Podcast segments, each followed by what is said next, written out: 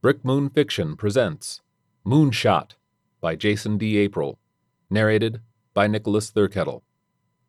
Mr. Mentions will see you now, the receptionist said. Tarvin looked up at her. There was something about her that bugged him. She was too perfect. Redhead, red lips, hourglass body, and what was the old phrase? Buttoned up and spotless, maybe? She seemed artificial, but he'd never seen or heard of a robot approximating a human to this level of perfect. If anyone could or had, it'd be William Mentions, though. Tarvin nodded without a word and stood up. She led him through Mentions' inner office door, an eight foot long slider he knew had to be reinforced steel at minimum. It opened silently, just slowly enough to add drama. Inside, Mentions' office was an almost spherical shaped room, larger than Tarvin's apartment.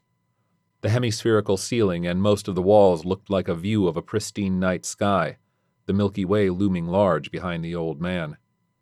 Mention sat at an oversized half moon desk, tapping on the shiny surface, amidst soft blue in wall lighting that lined the room along the floor.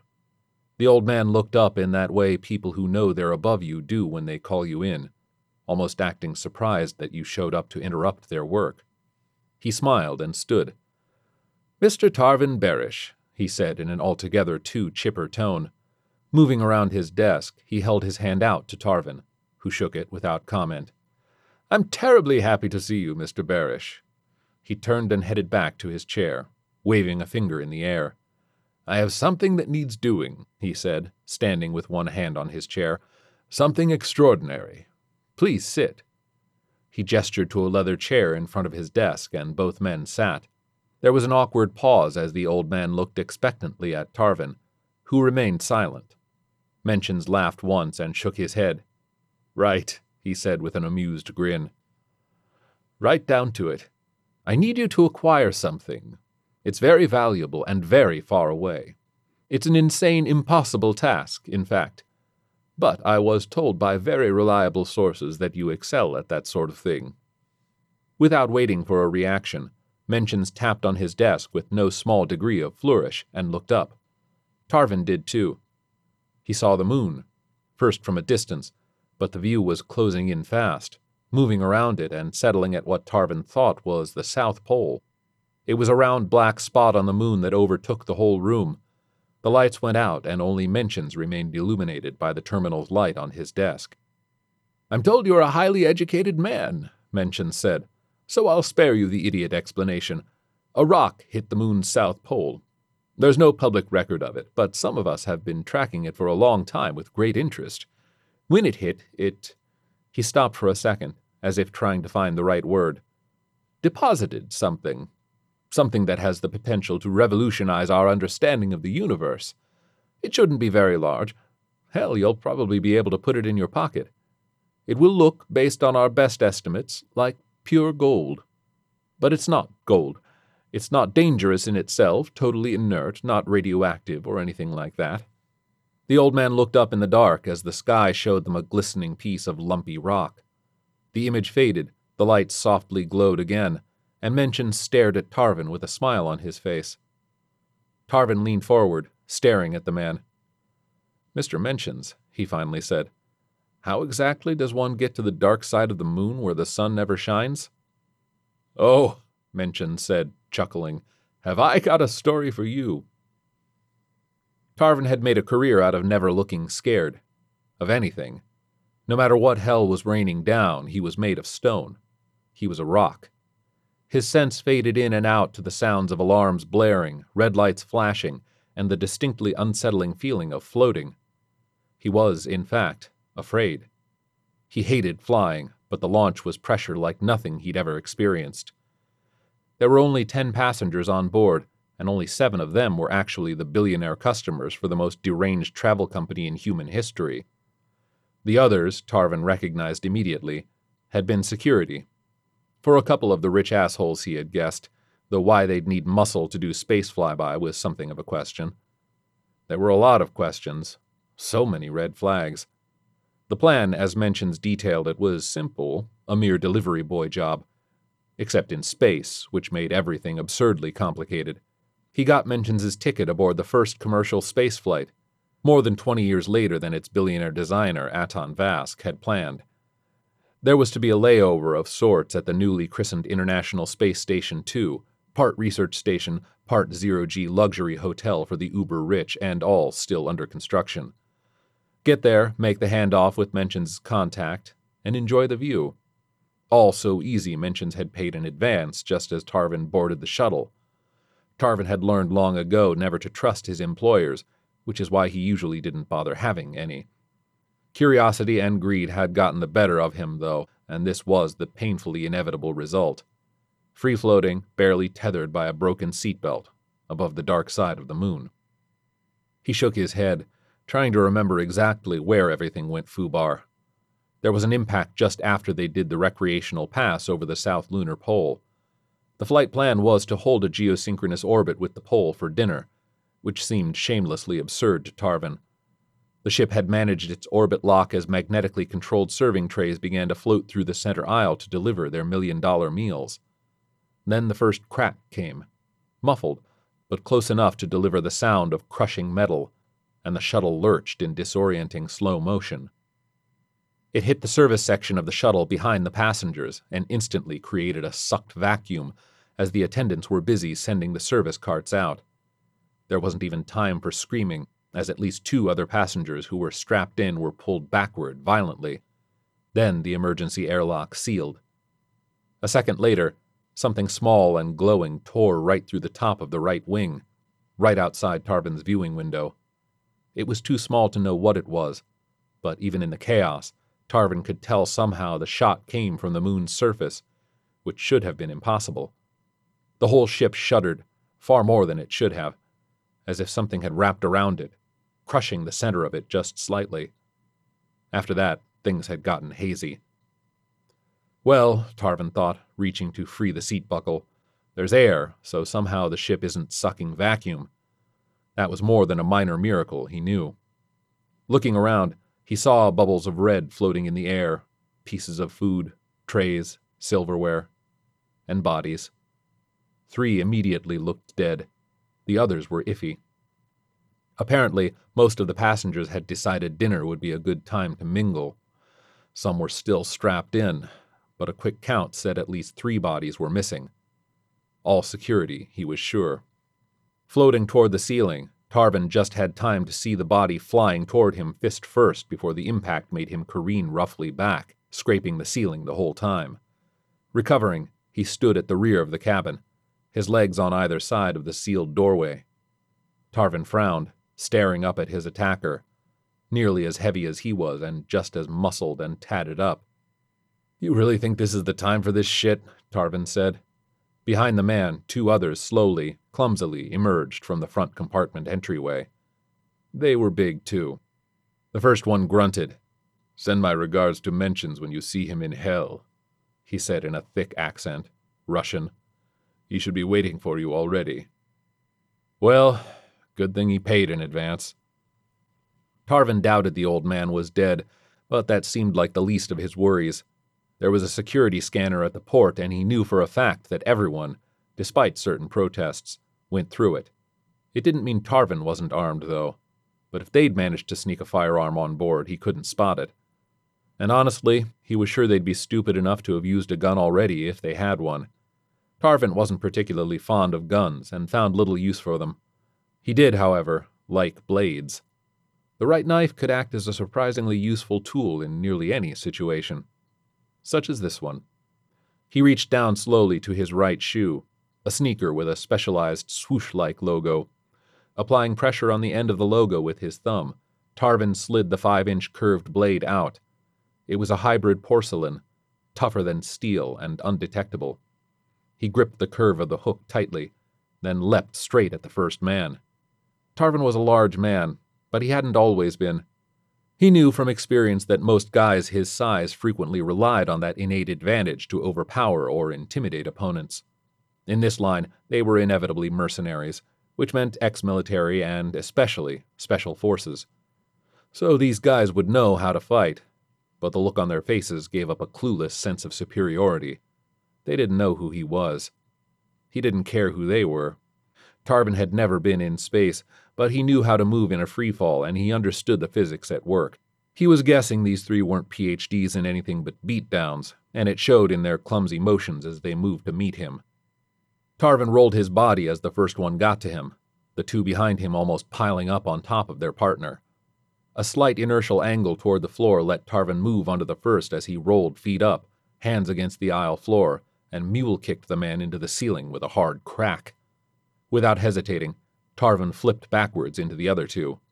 He was on them before the blood had time to start bubbling out from the back of the first man's skull. He punched one in the face, resulting in a satisfying snap. Tarvin pushed one leg against the back of one on a seat, slashing the knife across the other's neck. Following the swing around so his back was to them, Tarvin kicked back against the still breathing body as hard as he could, crashing the man into the steel framing around the airlock. Tarvin spun around without stopping so fast he didn't even see the cut from the knife in the man's throat.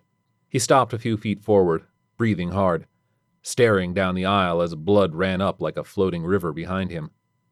His eyes met someone's now, a terrified nerd with too much money and no sense. Tarvin sighed, shoving the floating body of the first attacker out of the way. You, he said to the diminutive man, you know what the fuck is happening? The man stared, horrified, for a moment, then shook his head. I. I. Tarvin looked at him impatiently. He recognized the guy. An IT nerd who made one of those creepy ass social media sites that kept stealing everyone's data, apologizing for it, then promptly doing it again. Mark something or other. He said, the man finally said, that we were going to rendezvous with the new station, a joint project between the backers and the Chinese. And? And, Mark hesitated, and he said that someone was trying to steal the investment. Our investment. The mogul seemed earnest now. He sold us on an endlessly renewable new form of energy if we were bold enough to catch it. So we did. Who the fuck is he? Tarvin asked. Mark flinched at the question and looked away. Tarvin asked again, angrier. The man looked down, shaking his head. He was supposed to be dead, he said after a moment. In the crash. The crash. It wasn't rocket science to guess it was Aton Vask, who supposedly died 12 years ago in what was supposed to be the original maiden voyage of his dream space tourism business. So, Vask fakes his own death, hides out in secret while quietly recruiting all his billionaire buddies to invest in what? A space station resort of assholes while you all sat there and waited for an asteroid to hit? Tarvin could barely believe the words, but the man nodded, then shook his head. Not just a station, a base. Right there. He pointed out the viewport at the dark rock below them. And how in the ever loving hell did you expect to get there? Tarvin nearly shouted, and the man shuddered. He. he told us everything was already worked out, that everything was accounted for. Tarvin looked around at the wrecked shuttle, at the floating bodies, the blood pooling in zero G. Does this look like everything is all working out? he exclaimed. Idiot. All your rich asshole friends are idiots. He played you. This is his hostile takeover of your money, your companies, and your lives. He sent you up here to die so he didn't have to share his bullshit alien toys. Mark shook his head in disbelief. No, he said. No, he wouldn't do that. He already did, dumbass. The shots that tore this can of spam up, they came from there. Tarvin pointed to the moon. Before anyone could say another word, the shuttle shuddered and lurched again. It was a strange, almost slow motion sensation, knocking Tarvin into the sealed rear airlock. Gripping the headrests of the nearest seats, he stared intently out the viewport at that spot of black he knew was the moon. They were definitely moving closer. As he stared, he started to see more, there were goddamn structures down there, and something else. A spot, a hole, something. It was darker than the darkness around it, and moving. Not like water, more like a gigantic circle of undulating lines. The blackness moved at the edges in one spot, then another, as if trying to push outward, but unable. Then something deep in the center of the mass moved. What the fuck is that? Tarvin asked. Both men stared. At first, it was a distinct bluish wavering in the center of the spot. Then the light formed a tip. Another second, and a chaotic series of softly glowing blue tips appeared. The lights kept elongating, moving constantly upward. It took another second before Tarvin realized what he was staring at. Holy mother of. He trailed off. We need to get off this thing, now. It was impossible to tell how many tentacles were writhing their way toward them, but each one was beyond massive. They seemed ethereal, outlined in that blue light, but otherwise transparent. Tarvin wanted to scream, to completely lose it, but held himself together, thinking. Always thinking. The cold was becoming an issue. Thus far, the cabin had stayed relatively stable, but the temperature was dropping fast. And it would be colder still past that airlock. Intellectually, Tarvin knew that instantly freezing in the vacuum of space was a myth. You'd die of asphyxiation long before your body was iced, but it was never something he wanted to put to the test. The suits were back there. He'd seen them on the shuttle's diagram and inventory list. Six spacesuits. Back there, behind that door, which might conceivably be able to be opened if the emergency pressurization foam worked. That was a big if, but easy enough to check. Either the door could be opened with the emergency release, or it couldn't. If it didn't, the foam didn't work and they were going to die a few minutes earlier. Tarvin reached for the emergency release handle just right of the lock, gripped it tightly, and twisted. The handle begrudgingly rotated down and the door made a creaking protestation. He gave Mark a nervous side glance, then pumped the lever back up and down again. The door, at least six inches thick, slightly opened out into the next compartment. He gave it another two pumps, and it freed the lock seals enough for him to push it open. Something blocked the door from opening completely. A body, one of the flight attendants, was jammed between the door and wall. Ahead was a circular tunnel with built in shelving along the whole expanse. Emergency lighting gave everything a dim reddish hue. There were four other bodies ahead, floating still at the end of the space. One was missing a part of its chest. The gaping wound looked charred. Near the end, Tarvin could see the mass of expanded foam against the left hand wall. It looked like a gray whirlpool frozen in mid torrent. If the blueprints were right, the suits should be at the very end, near the secondary outer lock. Tarvin moved as fast as he could, pushing the bodies out of the way to reach the suit lockers. The shuttle shuddered again and started to rotate around him. Tarvin grabbed the locker handle and pulled it open, trying not to throw up, revealing the two sealed suits inside. Theoretically, these were the large sized suits, with an intelligent adjustment system for heights between 5 foot 9 and 6 foot 7, but he was sure it would be a tight fit. Most of the people they planned these suits for weren't built like him. He could hear the clumsy motions and gasping of Mark behind him, barely holding together. Tarvin turned and held out one of the suits. Put this on, he said. Now. The man managed to grab the suit with one hand, holding on tightly to a ceiling handle with the other. Tarvin braced himself as well as he could and tore open the seal to his suit. He kicked his shoes off and peeled back the chest locks of the suit. Holding the suit open, he brought his knees up and slid his legs down. As soon as his feet pushed into the boots, a painfully tight fit, he could feel the suit shifting around him, the suit constricted around him further as he finished, automatically sealing, before the suit's fabric and structural skeleton loosened and stretched to fit his body. A second later, the boots clamped on the metal floor, causing Tarvin to lurch. Magnetic boots. Tarvin smiled and looked at Mark, who was still struggling to open the suit's plastic shipping bag. Hold on, Tarvin told him, grabbing the bag and ripping it open. He stretched the suit out and unsealed the chest piece, and held it open. Push your legs in. Clumsily, the man managed the feat, but fell into Tarvin when the boots locked. Tarvin pushed him away, reaching into the locker again to grab helmets. The HUD lit up as soon as the helmet automatically locked onto the suit. The holographic display showed him Mark's view in a small window in the upper left. Oxygen, suit integrity, heart rate, and other data was tracked continuously on the display. Stay here, Tarvin said. Tarvin went to the entryway, braced himself against the wall, and shoved the airlock door closed. He had to move the body to get to the manual lock, but heard the lock slide and clank to seal the door after a few pumps. Okay, he said when he got back to Mark, who was nervously floating by the rear lockers.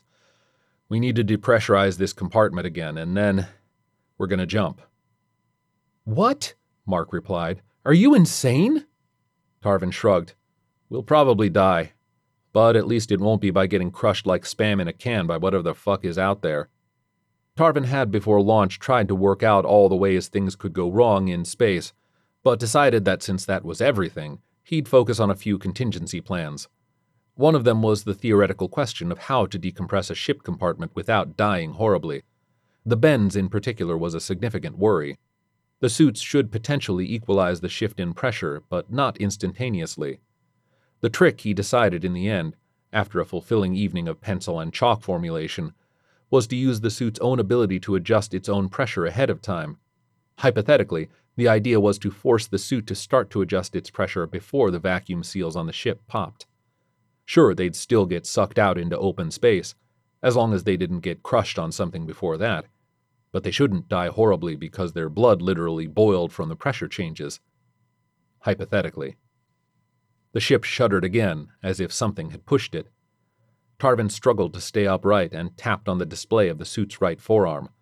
He slid and tapped through the setting, drilling down to menus no one should normally ever touch, turning off safeguards. It took two minutes. A terrible creaking, then cracking sound came from the passenger section, and the whole ship lurched. He slid the routine to Mark's suit and told the system to activate it just as the walls caved in. The suit's emergency warning screamed as the suits constricted.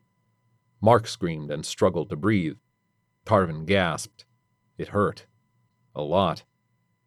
Then the corridor snapped in half, lights instantly blinking out, and flashes of glowing blue moving away.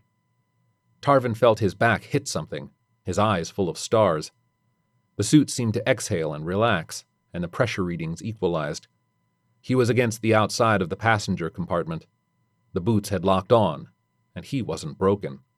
The HUD readout said he was still alive, but the feed from the other suit was gone. A stream of red bubbles passed by him as his perch spun slowly, forcing Tarvin's gaze to the body impaled on a particularly nasty piece of torn metal sticking out of the ripped apart passenger segment. Tarvin shuddered.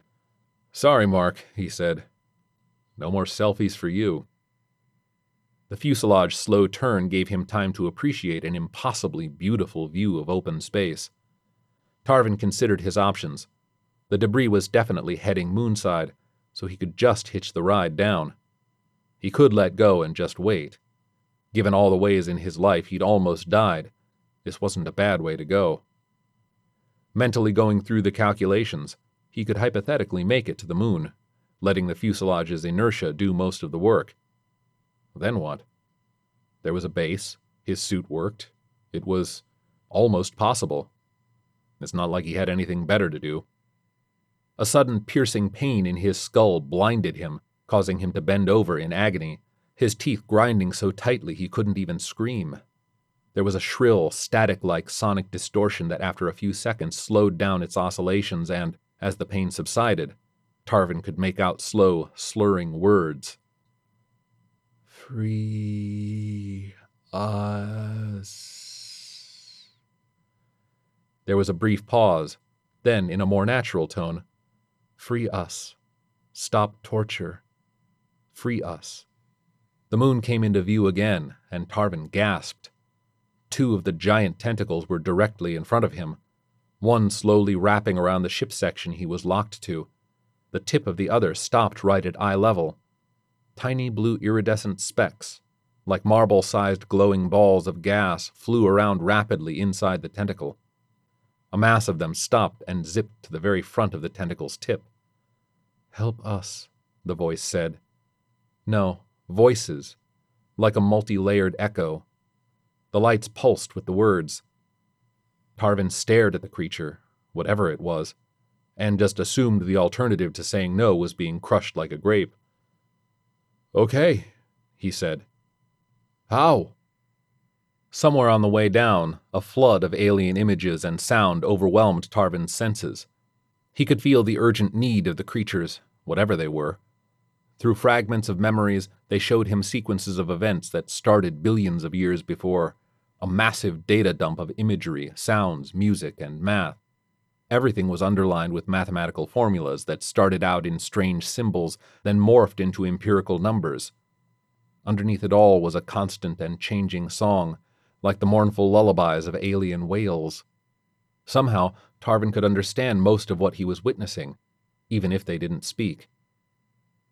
In the most simplistic terms, the organism was reminiscent of the quaking aspen tree or honey fungus on Earth, a massive spreading organism that seemed like a group of separate life forms, but were actually one massive thing, just on a cosmic scale.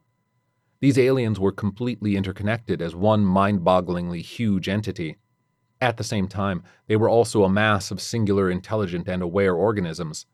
It was as if the individual cells in a human body could think and to some extent act autonomously, but still adhere to their individual roles to keep the structure whole. It was hard to fathom, but the gist, as Tarvin was led to understand, was that the life form wasn't just from another physical dimension. It literally was the dimension. Its very being and the fabric of its reality were completely intertwined. It was its own pocket universe and even supported other life beyond itself. Life that the rift and Aton were killing. Tarvin saw flashes of the man at different time periods his alleged death by explosion, secret meetings with the Chinese, his first steps on the ass end of the moon. Aton somehow had found a way to open a gate and force some of the dimensional beings out. It was the fragment from the meteor, some alien element that, when triggered, ripped breaches in multiple dimensions. Aton knew how to use it, which was a huge red flag for Tarvin. The creature gave no indication where the man had acquired such knowledge. From its perspective, something had crudely, excruciatingly sawed part of it open. The rift was a terrible, gushing wound that was kept forcibly opened by an unknown life form in an unknown universe. It couldn't recoil, it couldn't move outside this invisible cylindrical trap. As its essence leaked through the gash, Aton siphoned it off like gasoline. Unlimited energy and, it seemed, power. And Aton loved power. Tarvin focused on the image of what was Aton morphing into something new. He was still human shaped, but towered over the rest of the crew of the base. No longer fettered down by the need for a bulky spacesuit, he obsessively guarded the rift. He glowed as if made of energy. Like a dirty fire, he flickered with yellows and reds, with black streaks constantly coming to the surface of liquid flames. The final image was of Aton standing there, in a flaming suit, looking up and smiling. Tarvin's vision flashed, and he was back to reality, staring at the dark surface of the moon rocketing toward him. Or the other way around, he corrected himself. And what, he said a second later, do you expect me to do against that? The one Aton is tainted, the echoing voice replied. It wants only power. It stole from us and consumed our power. But power stolen is corrupt, poisoned. So I should wait around for him to die of what? Food poisoning? No, that one is like a pulsing star ready to die a violent death. Nothing in your system would live. All the life on your planets would be burned away in moments, starting with your home world. Huh, Tarvin said. There's other life out there? Not for long. Okay, okay. What exactly is your plan? Simple. Power given freely is pure. Years before, the first time Tarvin had HALO jumped, he'd been scared shitless, but the exhilaration was unlike anything else. He was sure nothing could ever match that sheer primal thrill of falling through the sky at 30,000 feet. He was wrong. Energy crackled through him. Pulsing blue and white tendrils of power surrounded him. Something between fire and liquid, it had burned through the suit in an instant. He could feel it through his entire body, and on the outside, it flowed over him like a second skin. Tarvin could see everything ahead of him, the dark side of the moon illuminated before him in vivid detail. He could see the hidden base, a series of seven connected small circular buildings. The base was about a half a mile from the epicenter of the rift, a massive, gaping black maw inside an already black crater. And in between the two stood Aton, staring directly up at Tarvin. He had a huge grin on his glowing, flame licked face. Tarvin accelerated, well beyond any speed possible on Earth, and just before impact, twisted his body around to land on his feet about 20 feet from Aton. Hey, Tarvin said, waving. How you doing? Aton laughed and shook his head. Better than I've ever been. Thanks for asking. Whatever the old man wanted, it doesn't matter. He's a fossil. Dead. Stiff. Obsolete. A distant memory. You don't owe him any loyalty now. Not that you ever did. Tarvin shook his head and casually floated forward. Mentions might be dead or alive, but he paid me in advance, so I'm really not worried about it. He hired me to acquire something, but he's either a better liar than I gave him credit for, or he was truly clueless about what the hell you've been doing up here. Aton laughed again, flames whipping out around him expressively. None of them had any idea, he exclaimed. That's the beauty of the whole thing. They funded it, I played dead, China built it, and here I am, just soaking up the sun. His body brightened to a blinding degree, though Tarvin's eyes adjusted almost immediately. You know you're going to die badly, right? Tarvin asked. That power you've got? It's like thermonuclear cancer. That I'm what? About to go supernova? Wipe out all human life? His hands waved, shoulders shrugged. Honestly, even if it were true, who cares? I can see everything now. This entire backwater solar system can kiss my thermonuclear ass. That supernova? Yeah, that's my ticket to ride, baby.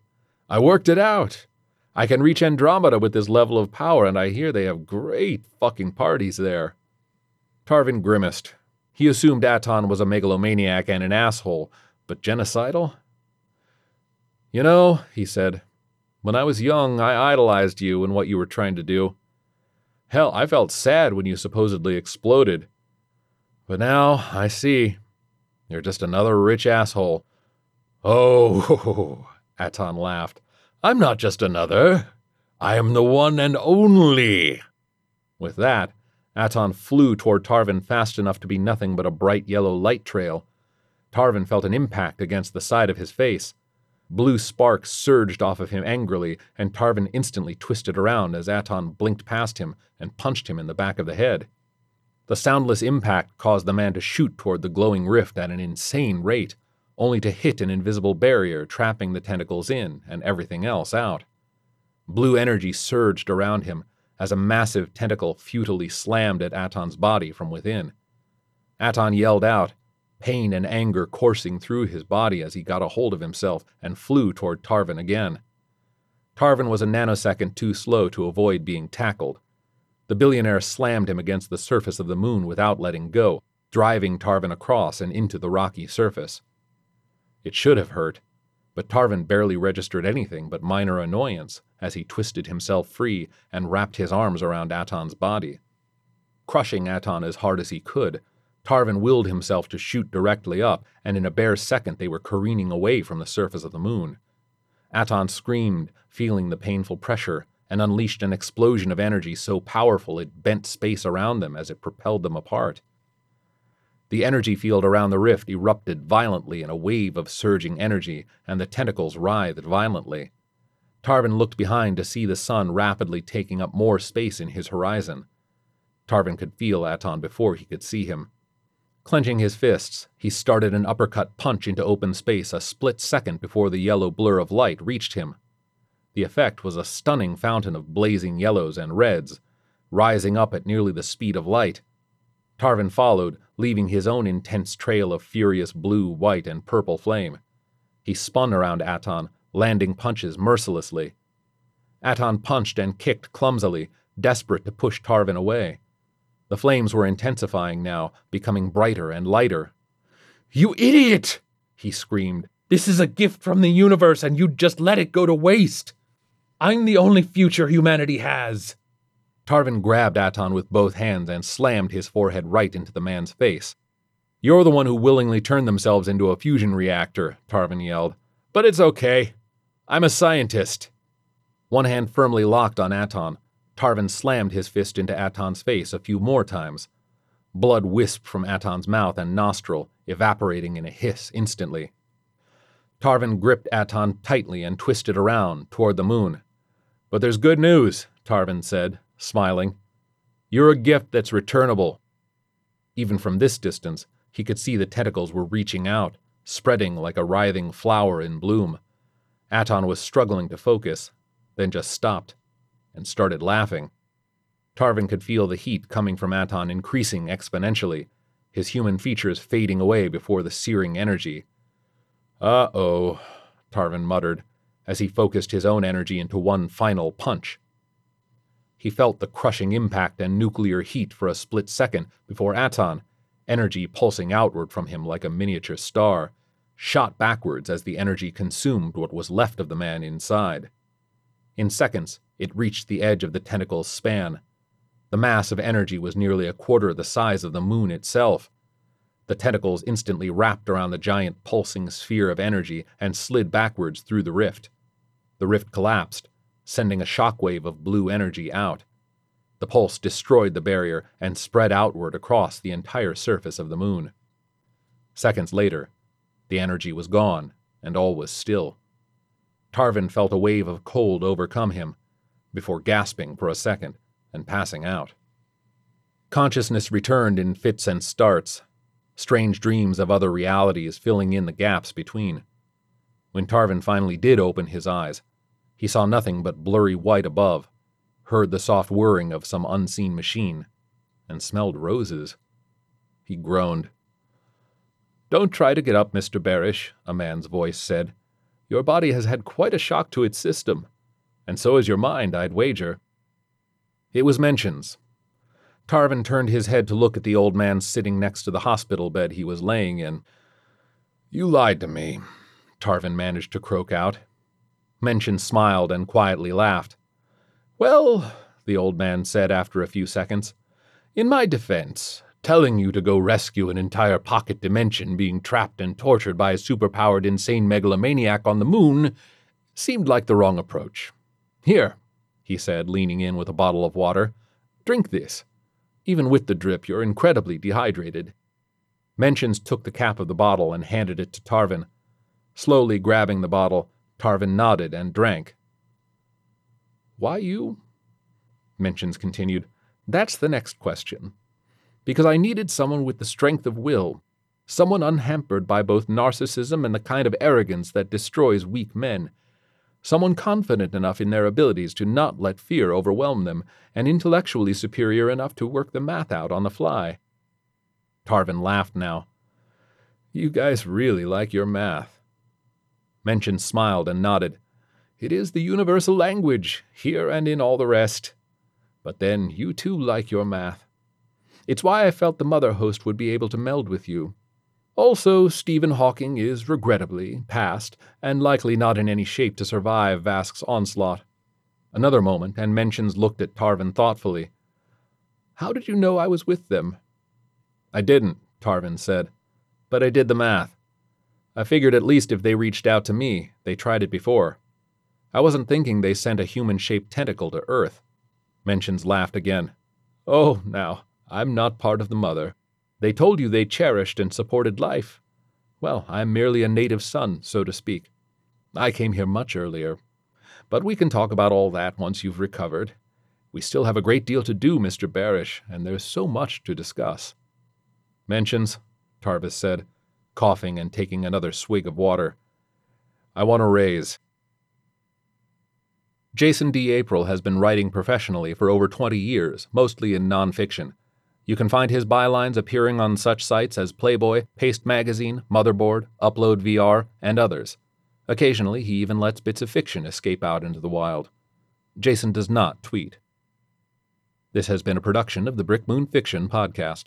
If you like what you hear, please give us a review on Apple Podcasts, as it helps us find a bigger audience. For more information on Brick Moon and special offers, sign up for the Brick Moon Fiction newsletter at brickmoonfiction.com. Thank you for listening.